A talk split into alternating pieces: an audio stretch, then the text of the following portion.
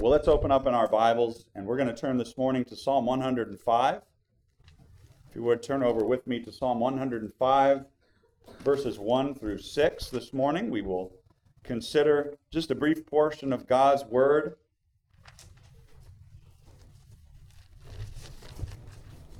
Psalm 105, verses 1 through 6. We've already sung the words in our opening psalm this morning, uh, but we will now give our special attention to them.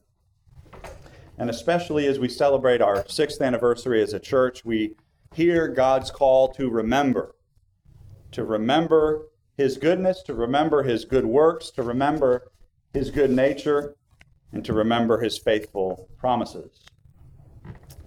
Psalm 105, verses 1 through 6. Let's give our attention now to the reading of God's infallible word. The psalmist says, Oh, give thanks to the Lord, call upon his name, make known his deeds among the peoples, sing to him, sing psalms to him, talk of all his wondrous works, glory in his holy name. Let the hearts of those rejoice who seek the Lord. Seek the Lord and his strength, seek his face evermore. Remember his marvelous works which he has done, his wonders, and the judgments of his mouth. O seed of Abraham, his servant, you children of Jacob, his chosen ones. Amen. The grass withers and the flower fades, but the word of our God will stand forever. And may God now bless us as we consider his word this morning. It's funny to me how, in the busyness of life, we can often forget things that are very, very important. I had an instance of this recently, just two weeks ago. In fact, not even two weeks ago. Uh, Olivia and I celebrated our 10th wedding anniversary, uh, and we knew it was coming. I had marked it on my phone's calendar. I had been preparing mentally for uh, planning to celebrate and what we could do to uh, go out and rejoice in our 10 years uh, as a, a married couple. And yet, the morning of our anniversary, both Olivia and I forgot. We completely forgot. There was breakfast to make. There's a two year old who gets cranky. There's stuff to do. And I left for work that morning. I went off to go work. And uh, it was about an hour later that I got a text from my father in law, from Olivia's dad. And it said, Happy anniversary. And I think we must have both gotten the same text because in the next two minutes or so, we had both texted each other, Oh, yeah, happy anniversary. Forgot to tell you that this morning. In the midst of life's busyness and just the common everyday frustrations of life, it's very easy to forget things you never thought you'd forget. Maybe for you, it's not that serious. Thankfully, we both forgot, so I wasn't the only one in trouble that morning. But it's so easy to forget even the big important things of life, isn't it? Because things get busy and we get distracted. I was very thankful for that text message from my father in law that morning. Not just because it helped me remember what I was supposed to say to my wife that day, uh, but it helped reorient my day. It was one of those days where there was lots of stuff to get done and lots of work to do, and you start doing it and you get into that frustrated mode of just tackling tasks. And then I had this reminder don't forget what today really is. Don't forget the goodness of what you're supposed to remember today. It reoriented my whole day when I got that text message from my father. Because now all I was thinking about was how quickly can I work to get home, to go back and be with my wife on our anniversary and be with my daughter. It reoriented my thoughts and my feelings. I went from feeling frustrated at all the work that was on my plate that day to feeling uh, relatively happy because I had something to celebrate when I got home. I had something to look forward to. I needed that little reminder from my father in law that morning to reorient myself, to get back to what was really important. I thank God that He often gives us those little reminders and He calls us back to remembering what is really important. We get very easily distracted in this life. And God gives us these little messages. Don't forget what's really important. Don't forget what really matters. He does that in Psalm 105 this morning. He calls his people through the psalmist to remember him. To remember him. If you studied Psalm 104, 105, and 106, uh, you would see this is the end of what is called the fourth book of Psalms. The book of Psalms as a whole is broken down into five separate sections. And Psalm 104 through 106 form the end of the fourth section. And these three Psalms are all anonymous, they're not named uh, the author. Sometimes the Psalms will say, right, a Psalm of David, a Psalm of Asaph, maybe even like Psalm 90, a Psalm of Moses. Well, these three Psalms are anonymous. They're timeless. They're not attached to any particular situation or circumstance. And they all call Israel, they call God's people to remember certain things about God. Psalm 104 calls us to remember his creative work and his power in the creation of the natural world. Psalm 105 calls Israel to remember how he was faithful to his covenant promise and brought them out of the land of Egypt. And Psalm 106 calls them to remember his mercy. And it rehearses how, even in the Exodus, Israel clearly did not deserve God's mercy, but he kept giving it to them anyway because of his love for them. Uh, interestingly, if you want to go read Psalm 106 this afternoon, I'd encourage it, but you'll, you'll get caught up in the pattern very quickly. You'll notice it's a very repetitive psalm. Uh, there's a pattern in that psalm of God is faithful and delivers his people, and they become unfaithful to him, and God punishes them for it, and they turn back to the Lord, and he's faithful to them again. And you'll get sort of caught up in it. But what the psalmist is, is indicating is it's important for you to remember these things. It's important for you to remember God, to remember his works, to remember his word. Psalm 105 calls us to this. We are called to remember. Verse 5 said, Remember his marvelous works which he has done. Remember God's marvelous works. Well, what kind of marvelous works? Not just the work of creation, Psalm 104 talked about that, but remember his work of saving you, believer. Remember how he orchestrated all things to accomplish your salvation and to give you eternal life. Remember how he works even in the evil things of life. Look down with me. If you have your Bible open, I encourage you to keep it open this morning. But look down, for example, at verse 16. The psalmist gives an example of how God has worked. It says, Moreover, God, He, called for a famine in the land. This is the famine that took place around the time of Joseph, that led the 11 brothers of Joseph to go down to Egypt for bread. God destroyed all the provision of bread.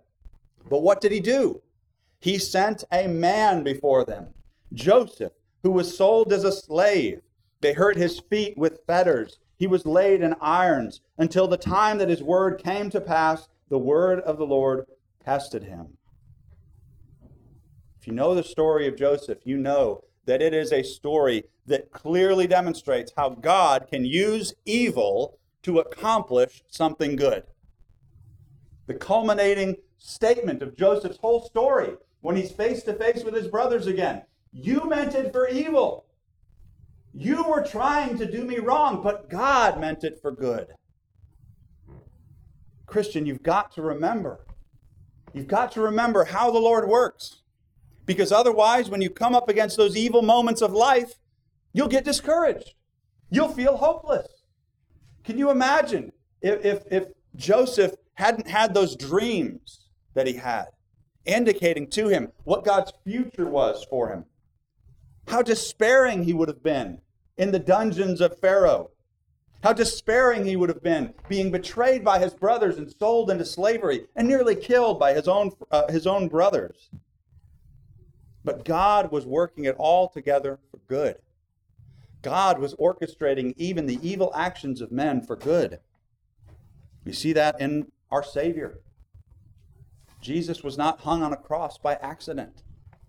It's important for us to remember this that when Christ dies on the cross, it's according to the plan. Everything's happening right on schedule. The Lord is accomplishing his purposes, and we've got to remember that. We've got to remember God's works. We've got to remember how he has acted, not just to create all things and sustain all things, but to save you from your sins. And friends, we've got to remember how God continues to bear with us. Psalm 106 is a great psalm to go to if you're feeling discouraged by continued sin in your life, if you're feeling discouraged by your continued battle with sin, go read Psalm 106 this afternoon and you'll see there's nothing new for the believer's life. It's nothing new for the believer, for the covenant member of God's family to struggle regularly with sin. And yet, what you'll be even more encouraged by is to know God's faithfulness, to see how God was still faithful to his people even when they did not deserve it. If you can remember God's faithfulness, it will make all the difference in the time of temptation. It will make all the difference when life has you down, when you've done something you didn't want to do, or when you've said something you wish you could take back. If you can remember how God is faithful even when we are faithless, you can still have hope. God calls us to remember. He calls us to think. He calls us to look back. Remember his works. Remember his word. Remember what he's promised to do.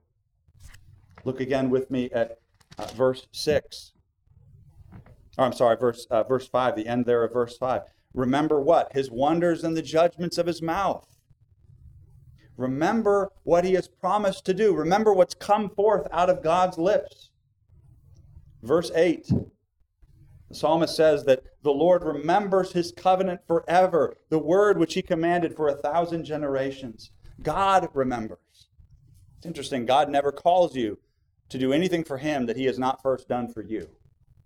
God calls you to remember, Christian, because he remembers you. He remembers his covenant promise to you. He remembers what he has said he will do for you.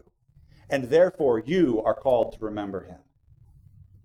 God protects, he guides his people, he shepherds them, not arbitrarily, but because he has promised to do it, and he will surely fulfill his word. If you can remember, Christian, how God has fulfilled his promises in the past, then you can have hope and trust that He will fulfill His promises in the future.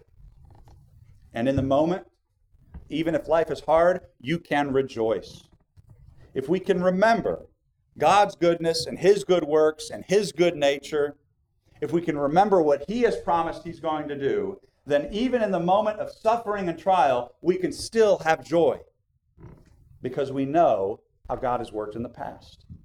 We know how God has orchestrated all things in the past. I want you to notice that God calls us in this text to two distinct things, two distinct joyful responses to remembering his goodness. One is he calls us to rejoice in our prayers. Look again with me at verse 1, that very first statement. Oh, give thanks to the Lord. Do what? Call upon his name. Call upon him, Christian. Pray to him. Seek him. Seek his help. Seek his mercy. Don't despair. Call upon God. I am amazed at how often I talk to Christians and even experience this myself where you get in the moment of trouble and you start hearing that little voice. I, am not, I'm not sure if it's the devil or if it's a demonic voice or if it's just the voice of our flesh tempting us. But that little voice that tells you, um, don't waste God's time with this right? You get in the moment of trouble and you have that little voice in your head that says, you know, God's got more important things to do than worry about this, than worry about you right now. Or maybe in the moment of temptation, or maybe in the moment when you have sinned and you are seeking God's mercy, that little voice comes and it tells you, eh, not yet, right? Go clean yourself up first. Don't call on God just yet. Go get right. Go start changing your ways, and then maybe God will want to listen to you. That's not what God says. What does He say? Call upon his name. Call upon God. Christian, you are never bothering God. God is never too busy for you. And if you can remember him, then you can pray to him. If you can remember his goodness, then you can have joy in the midst of your prayers, remembering who God is. You've got to remember what God has done and what he's promised to do for you. Psalm 50, verse 15, God tells his people, Call upon me in the day of trouble. Not call upon me when you've got everything cleaned up. Not call upon me when you've got everything figured out and it's nice and clean and comfortable again. God says, Call upon me in the day of trouble. I will deliver you, and you shall glorify me. God is not glorified in your life, Christian, when you've cleaned yourself up and come to Him. That doesn't glorify God, that glorifies you. But when you come to God in the day of trouble, and you come with outstretched open hands, saying, I have nothing to offer you, Lord, and I need you to solve this for me, then when God delivers you, it gives him glory. He gets all the credit. We cannot really enjoy God. I don't think we can really enjoy God until we have realized our complete and utter dependence on Him for everything. If you're still thinking of your relationship with God as sort of a transactional relationship, where you sort of do your part and God will do His part, you won't have any joy in your Christian life. But if you can realize what David realized, for example, what Paul realized, that I am helpless in myself and I'm completely dependent on God for all good things, then I can have joy even in the midst of troubles. And if we remember how God has worked in the past, we can be confident in our prayers to Him in the present. If God has delivered in the past and if He has saved in the past, I can trust Him to do so in the present too. And He calls us to rejoice in our praise to Him as well. The psalmist calls us in verse 2 sing to Him, sing psalms to Him, talk of all His wondrous works, sing about the Lord, Christian. There is a reason that we do a lot of singing in this church. There's a reason that the Christian church for 2,000 years has been a singing faith. Other faiths in the world sometimes sing, sometimes they don't. You go to a mosque, you go to, uh, uh, go to uh, the Friday worship, Muslim worship there at, uh, at, your local mosque, you'll realize they don't, they don't sing hymns. They don't have hymnals in, in the mosque. It's not a singing faith. The only uh, musical voice they might have is that voice summoning you to the call to prayer. But God wants us to sing. God wants us to praise Him. God wants us to remember Him and praise Him for His goodness. And in many ways, praise is the natural response to our experience of God's mercy. It's very interesting if you go read the Exodus account. You read about that dramatic moment at the Red Sea, right? Israel has been near death. The Egyptians are barreling down on them. God parts the Red Sea. They pass through the Red Sea, and then the Egyptians try to do the same, and the waters come in on them and kill all of the Egyptian armies and drown them. What does Israel do the moment they're on the other side? They sing. In fact, Moses sits down and composes a song for them. And his sister Miriam leads the people in worshiping God, leads the women in praising God. They don't just try to get away right away. They have a concert over there, they have a praise service over there. Because that's what you do when you experience the deliverance of God. And, Christian, can I simply point out to you, God is not concerned nearly as much with the quality of your singing as he is with the heart that is praising. Uh, I thank God for that. I can sing loud, I can hit the notes most of the time but I'm not a great singer by any stretch. Thank God he's not looking for great singers, he's looking for worshipers. He's looking for people to praise him and to thank him for what he's done. It's one of the privileges you and I have as Christ's new covenant priesthood. Hebrews chapter 13, verse 15 says, We have the privilege of offering God the sacrifice of praise. That is the fruit of our lips, giving thanks to his name if we remember who God is and we remember what He's done, then even in the midst of difficulties, we can praise Him. Haven't you ever wondered why Paul and Silas could sing hymns at midnight while they're locked in a jail cell? It's because they remember who God is. And they know that God is still with them and that God will deliver them. If we remember, then we can rejoice, and in the future, we can rightly respond. Let me uh, just close quickly with these two final points. If we can remember who God is, then we can rightly respond to his works. First of all, by testifying about him. It's interesting that this psalm, in many places, verse 1, you see there, make known his deeds among the peoples. Verse 2, talk of all his wondrous works. The psalm calls us to tell other people about who God is if we remember who God is and we remember what He has done, then naturally we will want to tell others about it.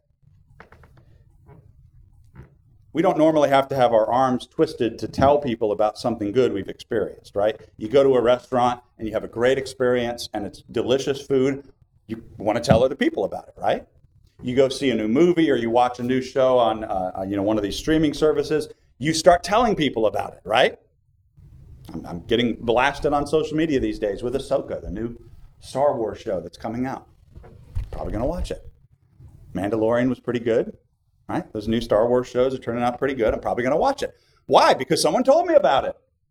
Someone watching that said, This is a good show and you should watch it, Keith. Well, that's what we do with God. Don't, don't overthink it too much. Uh, you don't have to have uh, you know, a 12 point gospel outline to be able to tell someone about who God is and what he's done for you. Uh, you don't have to have a seminary degree to be able to testify about what you've experienced in the Lord. And God calls us to make him known among the nations. Our testimony, it's never about ourselves, it's never about us. I'm, I'm thankful that in all those testimonies we heard this morning, not one of them was pointing the finger back at self.